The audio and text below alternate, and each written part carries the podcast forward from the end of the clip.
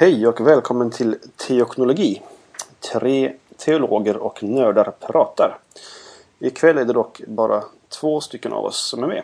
För Kristoffer är sjuk. Eh, Mejlade han oss och sa. Men eh, jag som pratar nu, jag heter Mattias. Och med mig har jag David. Som sitter på andra sidan stan. Ja, David Silverkors. Ja. Och det är den här rösten. Ja, precis. Jag är pseudoskåningen och eh, David är den andra. Ja, inte skåning med andra ord. Nästan mer skåning än vad jag är. Ja, i blod, blods, blodsligt sett så är jag väl det. Ja. Teoknologi. Det blir väldigt intressant att, att köra igång med. Ja. Eh, tycker jag. Eftersom vi har haft podcasts tidigare men vi har inte gjort på det här sättet. Så det blir rätt så intressant. Mm. Det är annorlunda men en del av anledningen till det är att vi är farsor nu till exempel. Ja, precis. Eh, och vi jobbar. Eh, jobba gjorde vi kanske. Jobbade vi då när vi började Nej. Kyrkans framtid-podden? Nej, Nej. men jag var pappa. Ja, du var i och för sig det. Ja. det är sant. Och det är ju intressant. eh, Det här med föräldraskap. Hur det förändrar saker och ting. Eh, Verkligen. Och det tror jag är ett ämne som kommer att vara ett av ämnena på, på bloggen och kanske poddsändningen också. Mm, absolut. Eh, Det är ju en förändring i både positiv och eh, ja, negativ bemärkelse när det gäller mycket av det som vi kommer skriva om på bloggen. Med både ens produktivitet Mm. och kreativitet. Det påverkas ju både positivt och negativt av föräldraskap.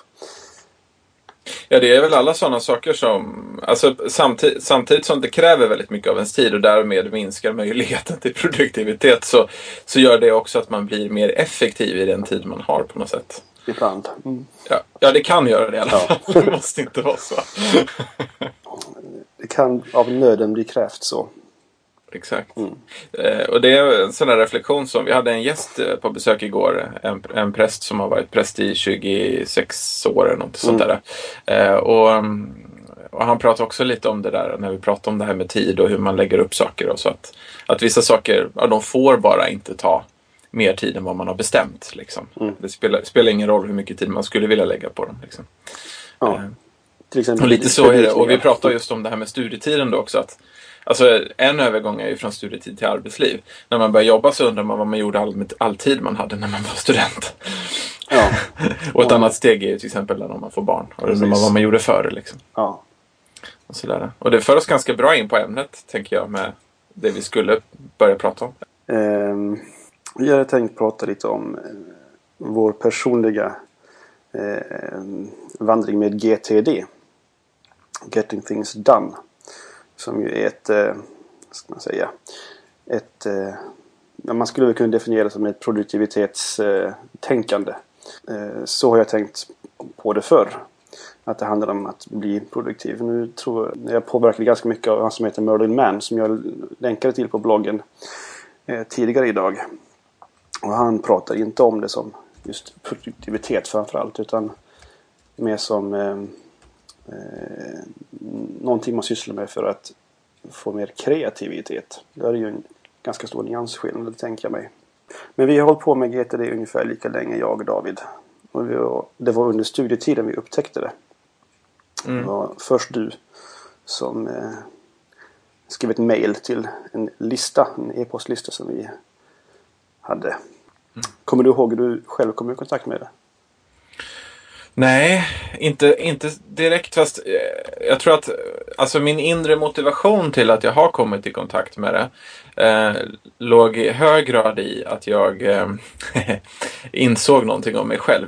Eh, eller som, det hade jag vetat redan väldigt länge, nämligen att jag eh, i, under studietiden, egentligen alltså hela skolgången, alltid har varit otroligt lat. Mm.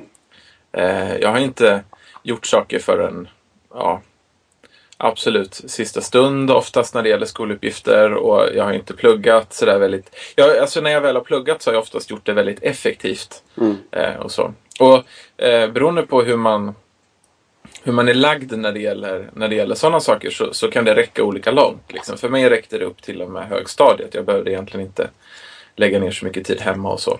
Mm. Eh, och jag vet folk som har pluggat hela gymnasiet likadant på det sättet och fått väldigt bra betyg och så. Det Ja. fick inte jag. Eh, jag fick en riktigt, eh, riktigt dåliga betyg i gymnasiet. Eh, och, och kom egentligen in på prästutbildningen på min, mitt högskoleprov. Mm. Och vad jag insåg under studietiden var ju liksom att, att mitt, mitt problem liksom har ju aldrig varit att jag inte har kapacitet för studierna. Det är inte det som har varit mitt problem utan problemet har handlat om att jag inte att jag helt enkelt varit för lat. Du har kapacitet för annat. Ja, alltså, jag- ja, jag ju alldeles uppenbart ganska lätt att lära mig när jag väl vill. Liksom.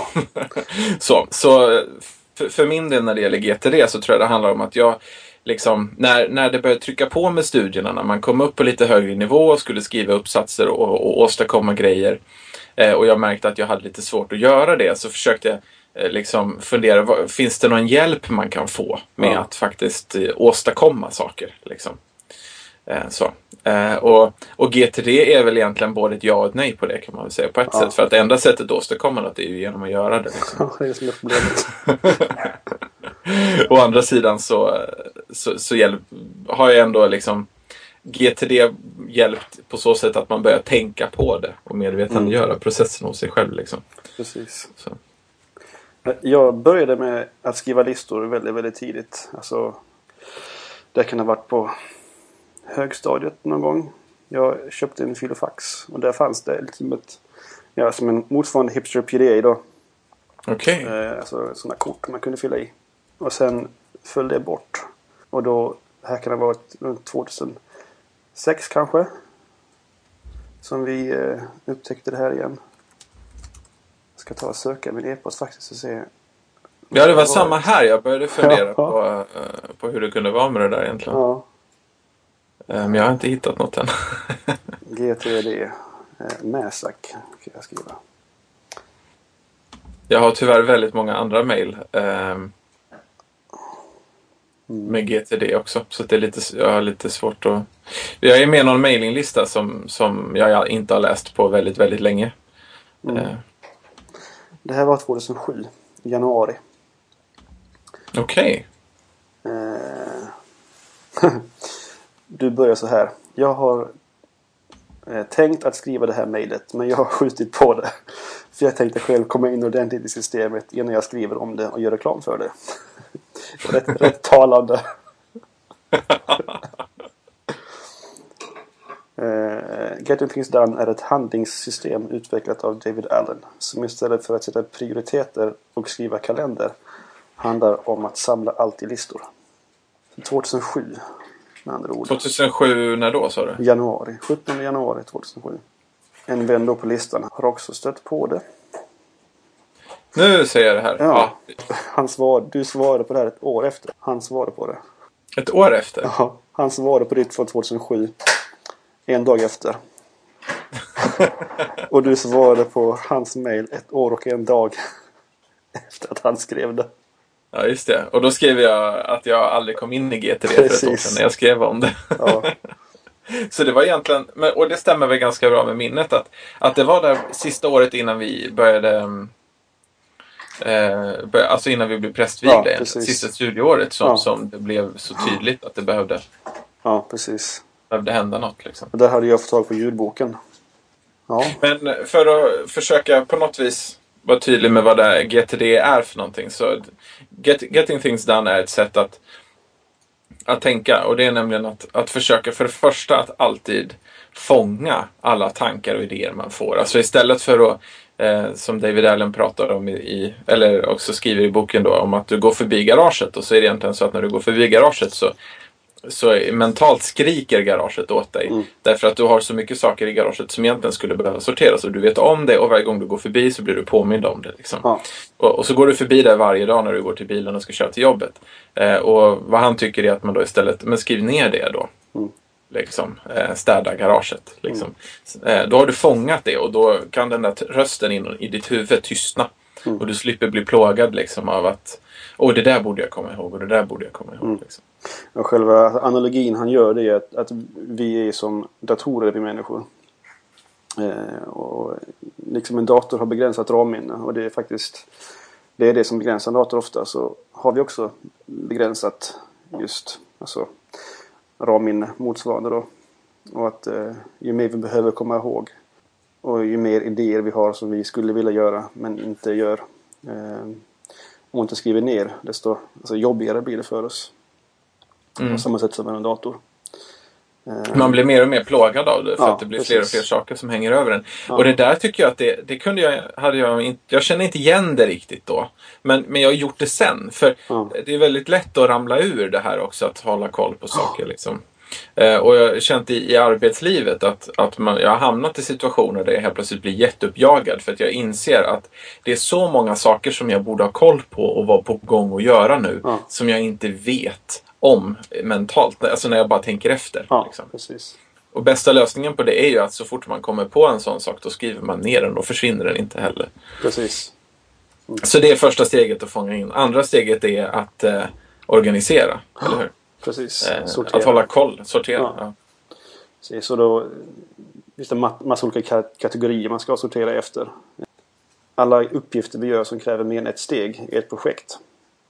Mm. Och, eh, Ett steg för att slutföra, precis. Precis. Det som är mer än ett steg för att slutföras det är ett projekt. Och det är det som första kategoriseringen. Projekt. Ehm, och sen kan de här projekten ske på olika ställen. Alltså det kan finnas fysiska förutsättningar för att vi ska kunna göra någonting. Till exempel så är det svårt att städa garaget när man är på jobbet. Ehm, och därför är det smart att samla alla grejer man ska då göra i garaget i en, alltså en kategori garaget. Och det är det vi kallar en kontext. Han har något som kallas Someday Maybe. Just det, en lista för det då där man för in sånt som man, man skulle vilja göra, kanske. Ja. Liksom. Så det är lite när man är wild and crazy, då kan man skriva in saker där. Precis. Så. Sen finns det också en han, han kallar för eh, referens, tror jag. Precis. Eller arkiv. Ja. Eh, Att man kan spara saker som referens för framtiden. Så att Mm. om det är någonting man tror man har nytta av framöver, då, det, då kan man lägga det där. Liksom. Mm. Han har ju som, säga, det är som ett körschema man ska gå efter. Ehm, jag har faktiskt Har du sett det här nya han gjort? gjort? Nej, jag har inte, jag har inte gett mig in på... Alltså jag har inte läst GTD-material på ganska länge. Nej. Jag försöker praktisera istället numera. Det är ju en sak som Merlin pratar ganska mycket om. Det är hur oerhört mycket tid man kan lägga ner på att organisera sitt eh, GTD-system. Så pass mycket så att man inte får någonting gjort. Och det ja. kan man ju verkligen känna igen. Produktivitetsboosters överhuvudtaget är livsfarliga att leta Ja. efter. För det blir lätt att man gör det istället för att göra det man ska. Liksom. Ja, precis. Eh, och det, det, är ju- det är ungefär en ganska liten kategori av människor det där är sant tror jag. Alltså, det är nog, om, man, om man ser till hur många som bor i vårt kära land och så tänker vi hur många av dem sitter istället för att göra saker letar efter effektivare sätt att göra saker. Liksom. Ja. Det är inte jättemånga men, men, men jag hör till dem. som, som har en tendens åt det hållet. Ja. Men om man tittar på den här kartan då. Eh, alltså det är just det han pratar om stuff. Stoff. Saker som eh, hamnar i, i våra liv. Eh, telefonsamtal vi får. Eh, reklaminslag vi ser på TV. Alltså allting som, som på något sätt är input i våra liv. Eh, de är potentiella eh, saker vi måste göra. Eh, och då får man då först fråga sig vad är det här för någonting? Eh, ska jag eller kan jag göra någonting av det? Eh, in, ligger det en, en action, en handling inbäddat i det här som jag eh, kan göra? Mm. Och kan man svara nej på den frågan om man har tur så kan man antingen slänga den eller inkubera. Eh, det vill säga antingen lägga då i den här someday maybe eh, grejen då. Eller på en kalender. Om det är någonting man vill bli påmind om att man eventuellt någon gång kanske vill göra. Till exempel om man vill gå på en eh, konsert som är om tre månader. Det kan man inte göra nu. Men man kan påminna sig själv om två månader på att den här möjligheten finns. Och då kan man lägga den i kalendern. kalender. Eller så kan man lägga den i reference, eh, ska jag säga, sitt arkiv. Om man kan svara ja på frågan. Är det här en handling? Kan man fråga sig What's next action? Vad måste jag göra?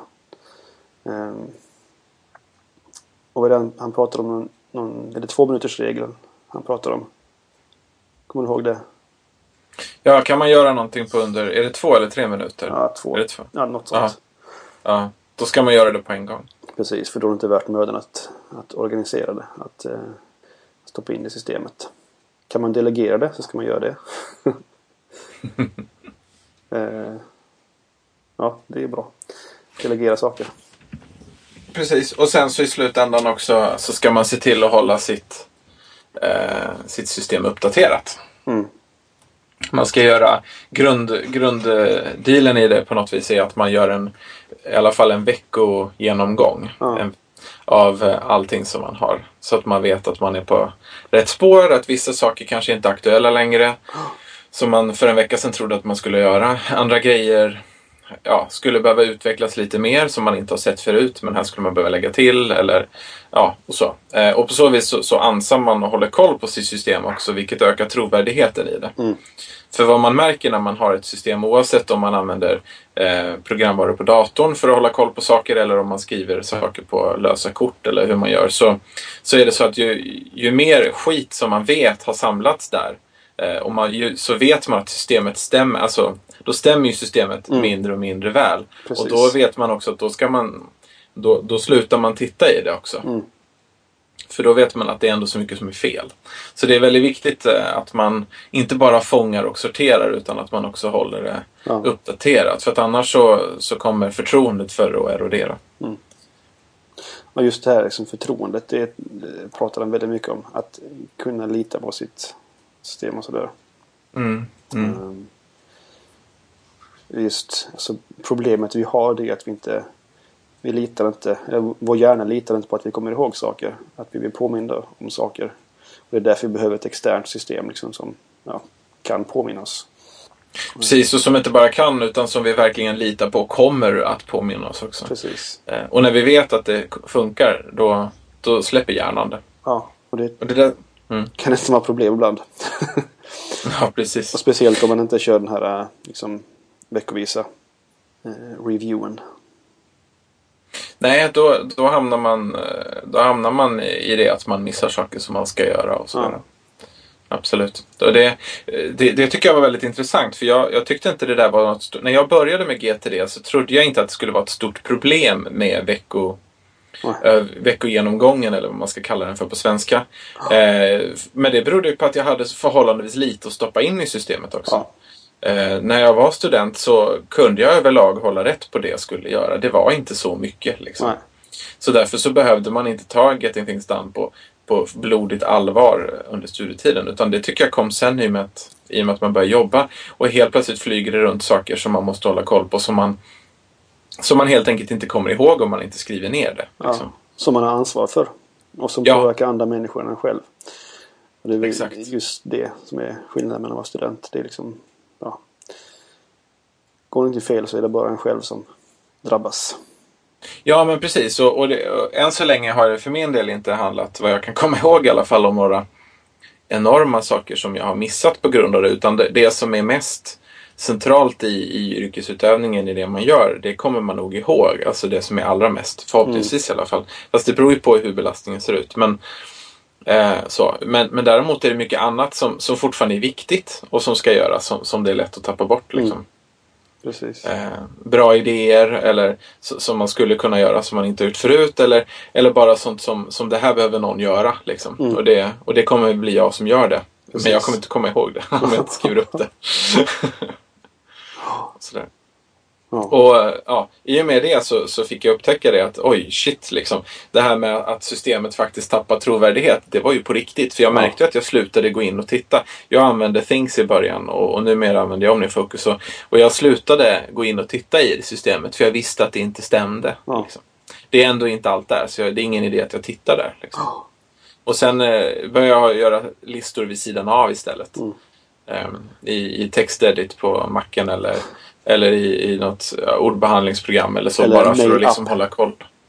Ja, precis. Mm. Vad som helst liksom egentligen bara för att skriva ner listor. Och då är man ju tillbaka i alla fall i att på något vis göra det här. Liksom. Ja. Men, men sen står man ju ändå där då med att den här listan man har gjort på papper eller om man har gjort den i mail eller var man har gjort den någonstans. Den, den är ju ändå inte så robust som de här programmen är som faktiskt kan göra GTD.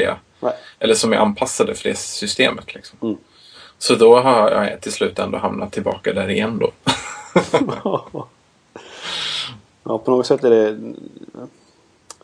Mitt wake-up call brukar alltid vara alltså, på att nu behöver jag göra en review. Nu behöver jag sätta igång igen. Det är när jag börjar e-posta mig själv saker. Eller när jag börjar läsa mail och sen markera dem som olästa. Usch. Ja. Precis. Och just det här med att tömma inkorgen det är ju en jätteviktig del. Att inte låta saker ligga kvar i, alltså, i insamlingsbyttorna. Mm. Eh, som till exempel, inkorgen i e-posten. Eh, eller i ja, inkorgen i ens att göra program.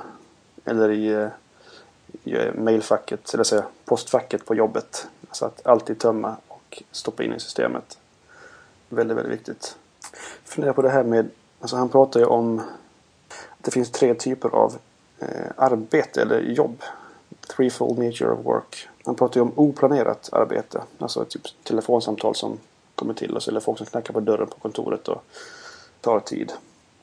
Och så pratar han om, om fördefinierat arbete. Det vi har skrivit i vår lista att vi ska göra idag eller när det nu är vi ska göra det.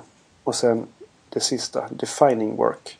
Det tror jag är en, en liksom, att, att definiera eh, det man ska göra. Alltså att när man inte är avbruten. När man har gjort det som man liksom har sagt att man ska göra. Det här processen att eh, sätta sig ner och tänka igenom olika saker. Det finns sådana här areas of focus. Vi har pratat om, nej, det har vi inte pratat om. Eh, ens olika hattar man har i livet. Alltså jag är pappa. Jag är man. Jag är präst. Jag är eh, husägare snart. Alltså det är olika roller jag har i mitt liv. Att liksom gå igenom dem och definiera vad jag behöver göra. Eh, och så sätta sig ner och helt enkelt skriva en lista på saker inom varje område som man behöver syssla med. Eh, brukar du göra det? Nej, jag har inte, eller nej, jag har inte gjort det så mycket. Utan för mig har nog eh, GTD har nog egentligen bara hamnat, handlat om eh, prästhatten så att säga. Mm. Okay. Eller prästkragen, haha. eh, att eh, skriva upp saker som har med arbetet att göra. Det är egentligen bara, bara där jag sköter det och det innebär då att, att saker eh, hemma vid inte alltid kommer sig ihåg så bra av just mig då utan av min fru. du delegerar. ja, ja, jag vet inte. Kanske inte på bästa sättet alla gånger. Så. Nej men alltså, ja. Hur kommer det sig att det har blivit så? Att... Eller jag, jag, kommer ihåg det mesta och det är väl det som är grejen. Alltså det mesta kommer jag faktiskt ihåg utan att skriva ner det hemma ja. vid. Eh, det, det, är inte, det är inte så mycket mer än, än att jag klarar av det. Och det är väl därför jag inte skriver ner det heller. Alltså det är klart att det händer att jag missar grejer. Eller framförallt alltså den typen av saker som jag inte tycker om att göra. Ja. Det är väl de sakerna som också är lättast att skjuta på. Liksom. Mm. Och hemma vid är det lättare att göra så än, än med arbete och annat. Mm. Därför att hemma vid så är det inte lika många andra som drabbas. Och framförallt så är det oftast jag själv som drabbas. Eller möjligen också då min fru. Liksom. Mm. Och, så. och jag vet ju att hon älskar mig ändå. Så då är det lätt att man, att man inte gör det man borde på ja. en gång. Liksom. Och det tror jag också handlar om att um, alltså när du pratar om hemmavid. Vad man har för typ av ansvar knutet till sitt hem. När du flyttar till hus så förändras ju mitt ansvar på något sätt. Ja. Um, och det gör ju att med större ansvar så kanske det kräver att man lägger in ja, hemmet i... Alltså om ni köper ett hus. Då kommer nog du också att ha en area of focus i ditt ja, i OmniFocus. Som handlar om, om just ert hem. Det ja, utan, utan tvekan. Ja, precis. Så det här kanske handlar om vilken typ av ansvar man ser sig ha i ett, ett område. Ja, och hur, hur omfattande det är på något vis. Mm. Alltså, jag menar, hemmet här är ju viktigt att ta hand om. Men, men vi brukar prata om saker när vi tycker att det är, är liksom... Ja, vi pratar om vårt hem och det vi behöver tänka på. Och, mm. och det är ju såklart väldigt mycket mindre än, än i, i vår lägenhet som till och med bara är en hyresrätt. Mm. Där vi egentligen har extremt lite ansvar i jämförelse med vad man har om man har sitt eget hus. Mm. Liksom. Det är så mycket mer att, att hålla koll på och sköta då. Ja. Och därför så, jag menar hos oss, alltså nivån på saker jag glömmer bort, det är typ att vi har pratat om att vi kanske ska städa källarförrådet eller städa klädkammaren eller jag ska höra av mig till tandläkaren. Eller, mm. Alltså det är den nivån på saker jag glömmer ja. bort. Liksom. Ja. Och i, i och med att inte i och med att alltså, när det gäller städa klädkammaren och källaren så, så räcker det med att min kära hustru påminner mig om det så behöver vi prata om det. Liksom. Ja. Och när det gäller tandläkaren då är det bara jag själv som lider av det. Om, om jag ens lider av det själv beroende på hur länge jag väntar. så så det, och det, det, är väl mycket det som gör och det är det jag tror att, att, att de flesta på något vis de flesta kommer ihåg och vet, alltså man har goda erfarenheter av att man klarar av att komma ihåg saker. Mm. Och det är väl, det är väl därför man tror lite för länge på att man ja. ska klara av det utan till. Liksom. Ja. Jag tänker också att de här eh, Alltså att det handlar inte bara om det man måste göra nu utan för mig är mina areas of focus eh, Jag vet inte, areas of responsibility kallar han det Så är det Responsibility, inte focus. Det är för mig så just plan, alltså långsiktig liksom, tänka vad man vill göra. Eh, mer än vad man vill ha gjort.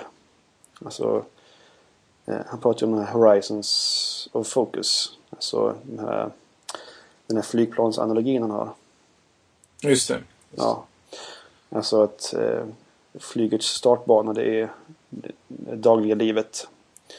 Det man eh, måste göra idag, imorgon och i veckan liksom.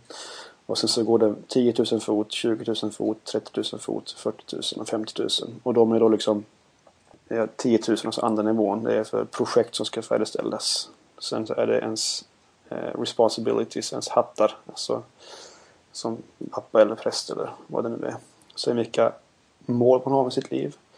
Vilka visioner man har över sitt liv och vilket ens livssyfte är. Det som är intressant tycker jag med GTD om man jämför med andra sådana här motsvarande system det är att han börjar ju på eh, eh flygbanan. Alltså längst ner. Att det viktiga är att, att få ordning på eh, de här små grejerna. Och andra system gör precis tvärtom. Då börjar med att du ska liksom definiera syftet med ditt liv på något sätt.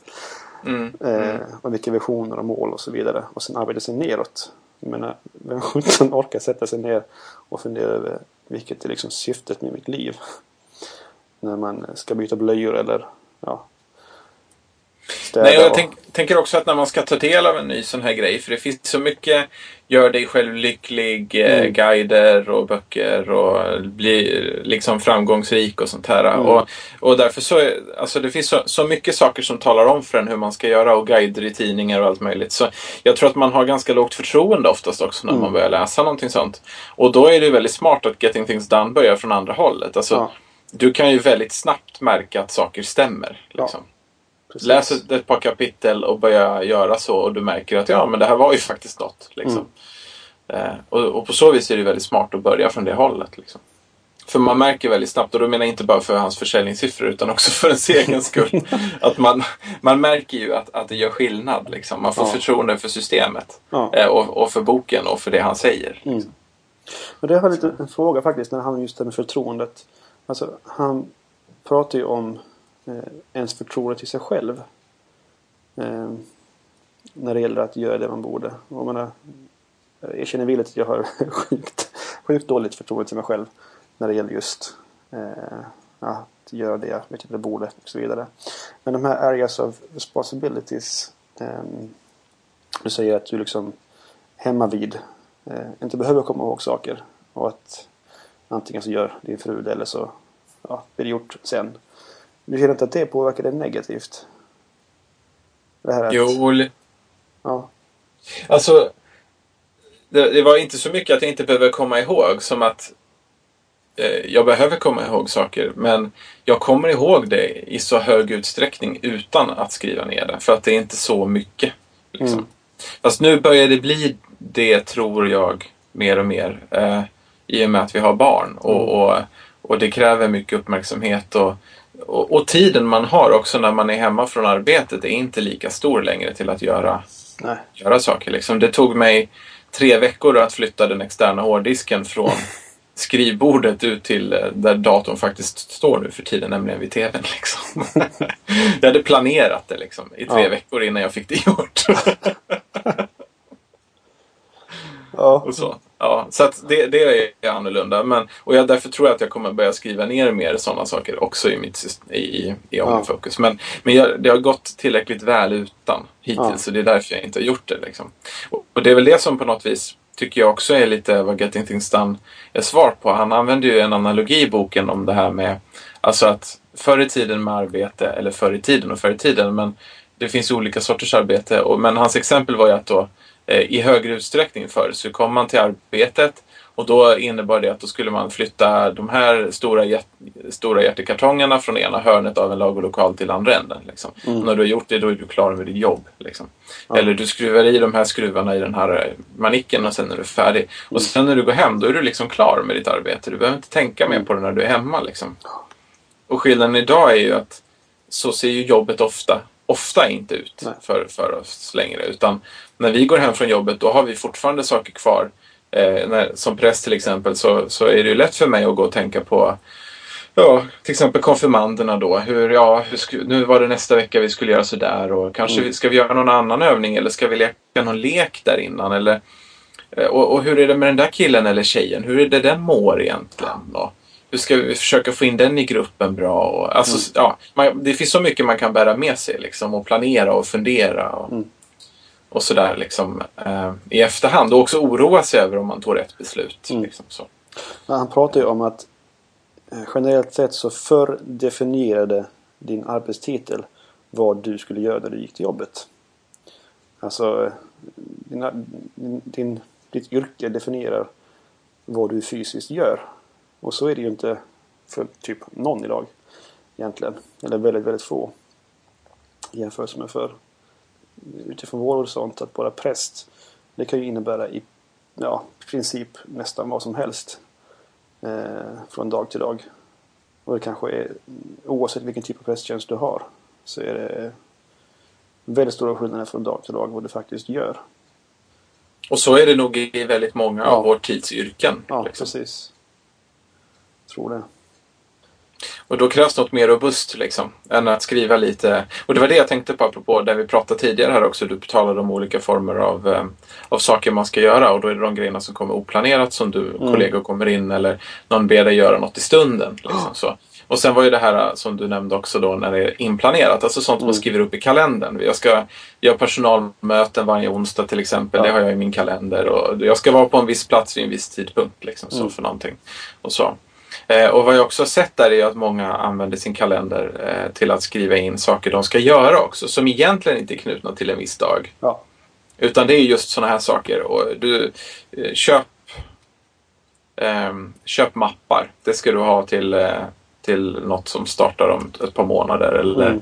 Alltså sådana grejer som liksom, du kan inte skriva in köpmappar då. Precis när det ska starta för då, då- är det tajt med tid. Liksom. Utan du behöver skriva in det innan så att du helst kommer ihåg att köpa det tidigare. När du ändå är på Svanströms eller vad det nu är affär du är i liksom, tidigare. Så.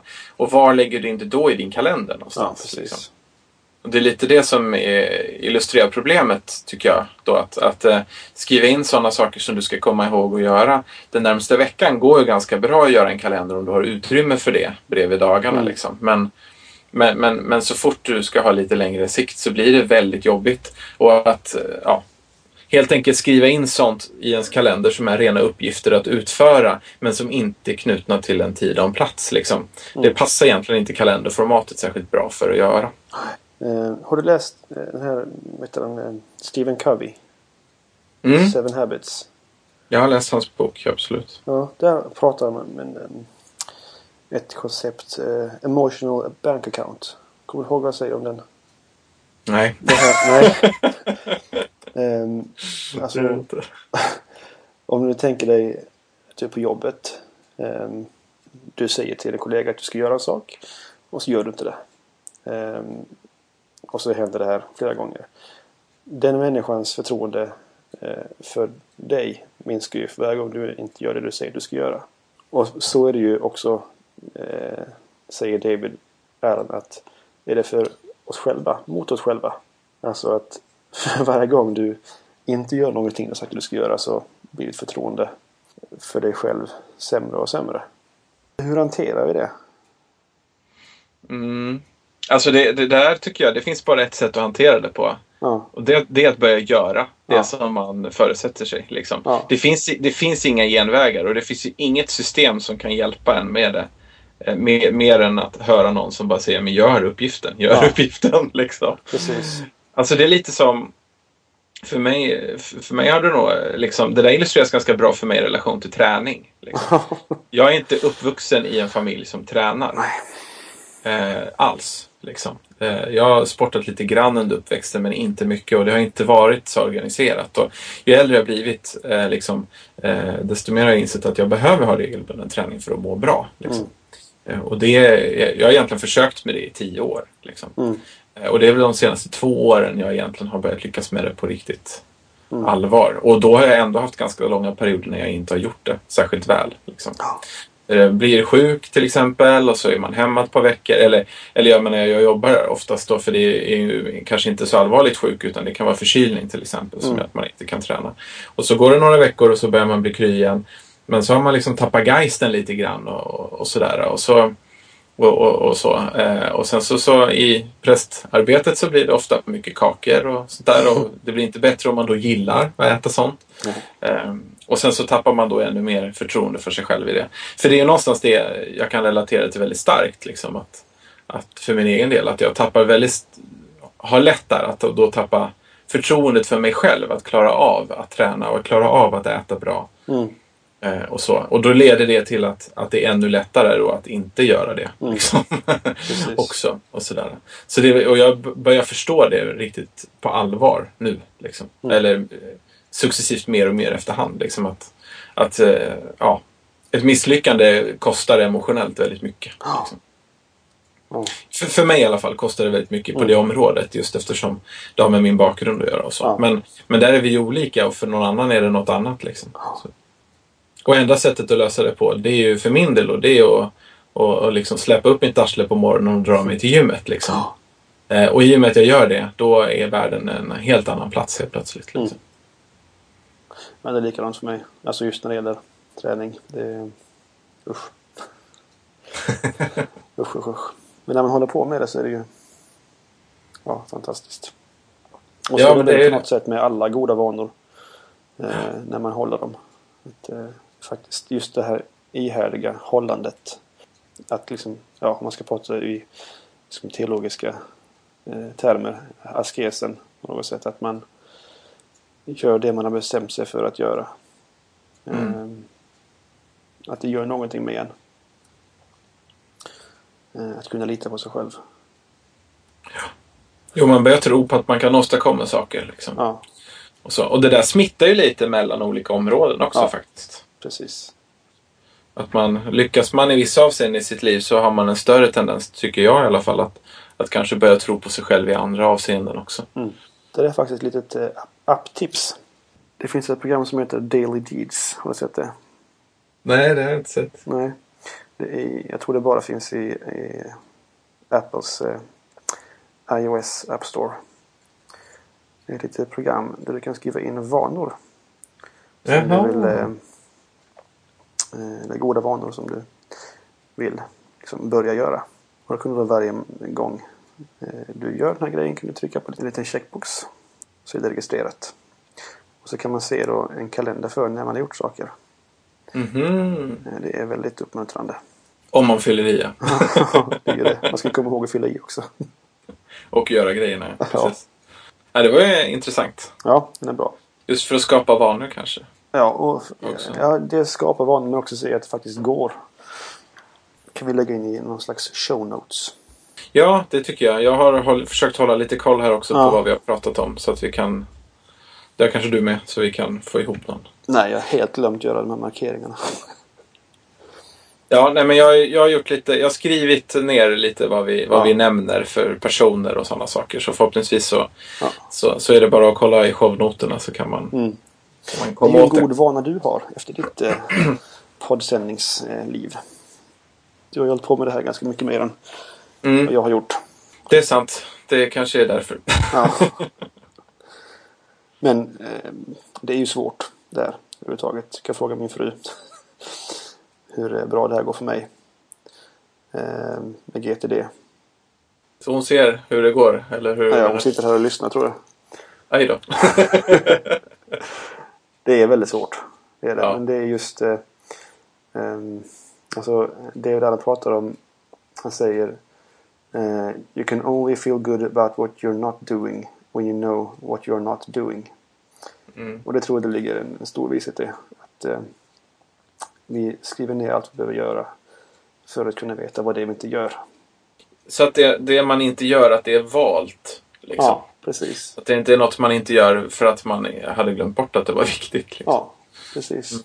Det ligger jättemycket i det. Jag har en väldigt, alltså, jag hade en otrolig upplevelse av det här i våras. Ehm, för som i, i min tjänst, som det nog är för många andra präster och som det nog är för många andra människor beroende, alltså, beroende på vad man har för typ av arbete och sådär. Så hamnar man ibland i situationer där det är otroligt många saker på en gång att hålla rätt på. Mm. Under en period. Liksom. Maj. Till, till exempel, ja. Eh, Men, men även tidigare mm. beroende på vad som händer. Och för min del var det i våras, jag minns inte, jag minns inte exakt när, men jag för mig det var i stil med februari eller något, eller något sånt där. Det var jättemycket som var att förbereda med konfirmandläger och det var eh, och så var det alla möjliga gudstjänster och det var då, ja, kyrkliga handlingar som begravningar och andra sådana saker. Och det var väldigt många olika saker, eh, både inom de områdena och sen ytterligare andra bitar jag hade ansvar i. Mm. Och det var, det var så mycket att hålla rätt på så jag, jag, liksom, jag var så, så otroligt stressad eh, hela tiden när jag var vaken. Mm. Eh, hjärtat eh, dunkade liksom snabbare än, än, än vad det brukar göra liksom, ja, jämt. Liksom. Eh, och jag, när jag la mig på kvällen så, så somnade jag liksom jag vet inte om det var utmattning men i princip så. Liksom. Mm. Alltså jag var, hjärnan var igång varje vaken minut så var hjärnan igång otroligt mycket. Även om det inte var jobb jag tänkte på. Liksom. Mm. Och jag insåg det att, men shit vad är det här för någonting? Eh, och jag måste ta itu med det här. Och då satte jag mig och så skrev jag ner allting i OmniFocus. Liksom. Ja. Eh, och, och, och sorterade allting och fick in, fick in alla saker och efterhand som jag kom på fler grejer. Liksom. Mm. Och det, det blev så annorlunda. På bara någon dag så kände jag, från att, från att ha en allvarlig oro över hur egentligen det ska gå för mig att arbeta, Ja. liksom, till att bara känna, åh, vad skönt, nu, nu, nu är det kont- under kontroll. Liksom. Och jag skötte det väldigt bra sen under våren, så jag mådde väldigt bra. Ja. Fast det fanns väldigt mycket att hålla rätt på så, så, så tappade jag inte hela tiden en massa bollar, utan jag lyckades hålla grejer i luften i alla fall. Liksom, Mm. för, för att jag hade nytta av det här systemet. Liksom. Mm.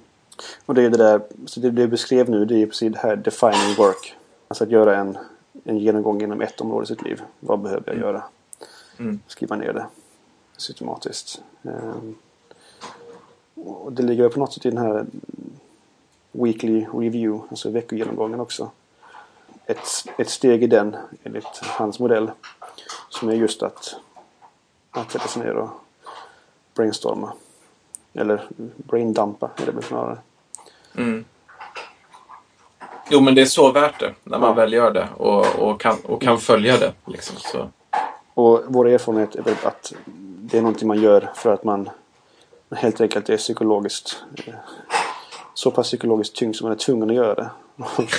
Det är väl bättre att få det som en vana än att man ska behöva bryta ihop för att, för att göra det.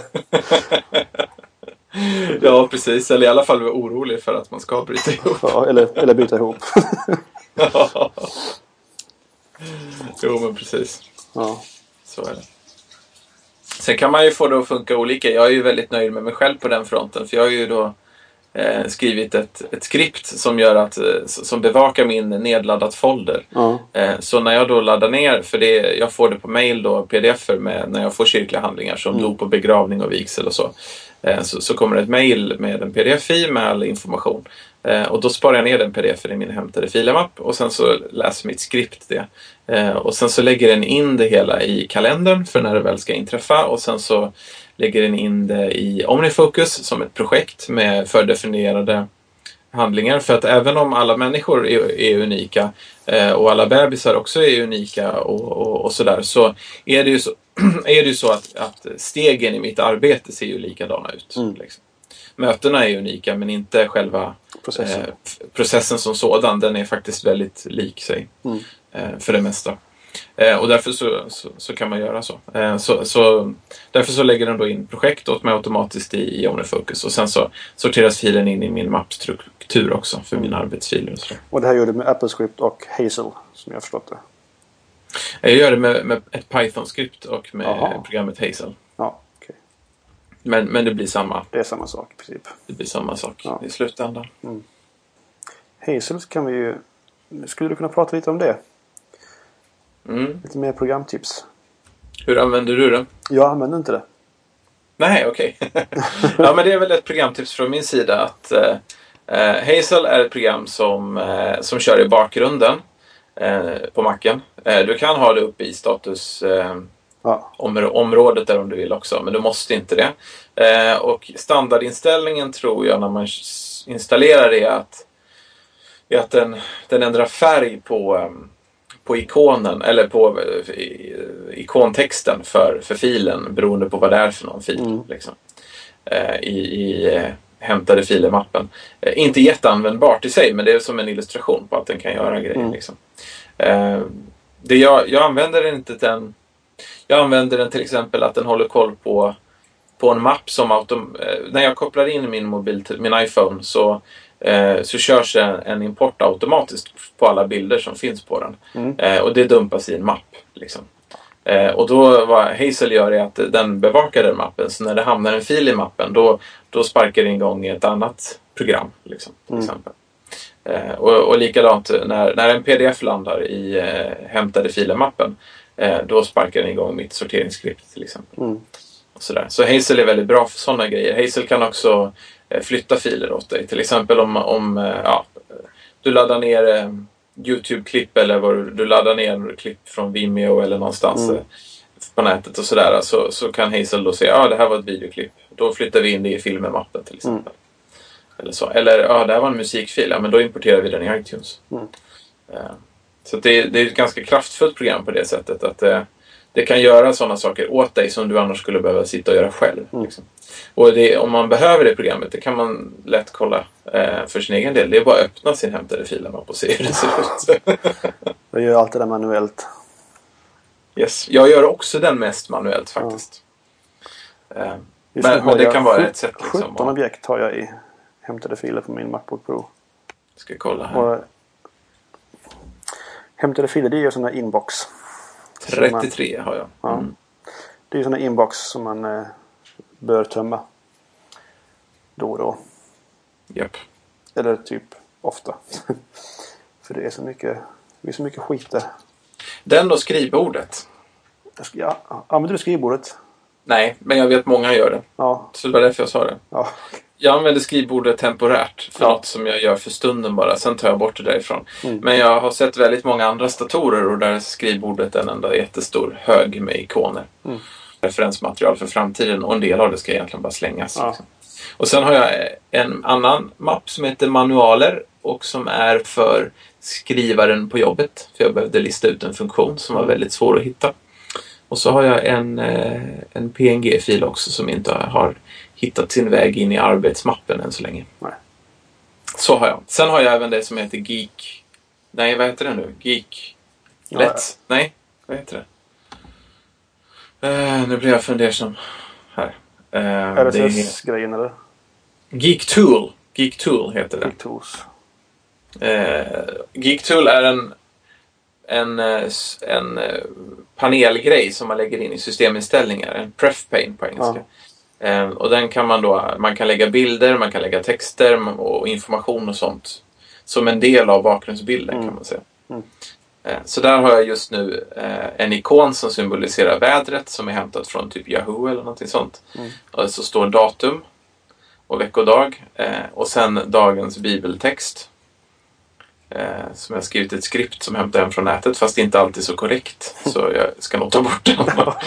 och sen min IP-adress också. Eh, externt IP och lite så. Mm. Har du eh, hört intervjuerna med Merlin Mann när han går igenom hur han använder sin Mac? Hur hans Mac är upp, alltså inställd.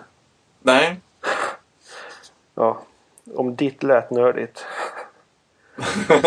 alltså det är helt otroligt. Var, var, var kan man höra det någonstans? Um, sådana här Mac Power Users tror jag. Som numera Ah. ligger på 5x5. Okej. Mac Power Users. Ja, det får vi kolla upp. Det är en sån podcast. Ja. Eh, och det ligger på 5by5 som också är ett podcastnätverk. Eller ett företag med podcast. Mm. Ja. Det, det är väldigt nördigt. Här. Workflows with a Merlin Man. Ja, men den tror jag att jag har eh, i min eh, Instacast. Det är, den, Ja. det är den app jag har på iPhonen för att lyssna på, eh, på podcast. Me too. Eh, så den ligger där. Jag tror att vi ska avrunda. Ja, vi får avrunda. Men eh, vi får tacka för den här veckan Ja.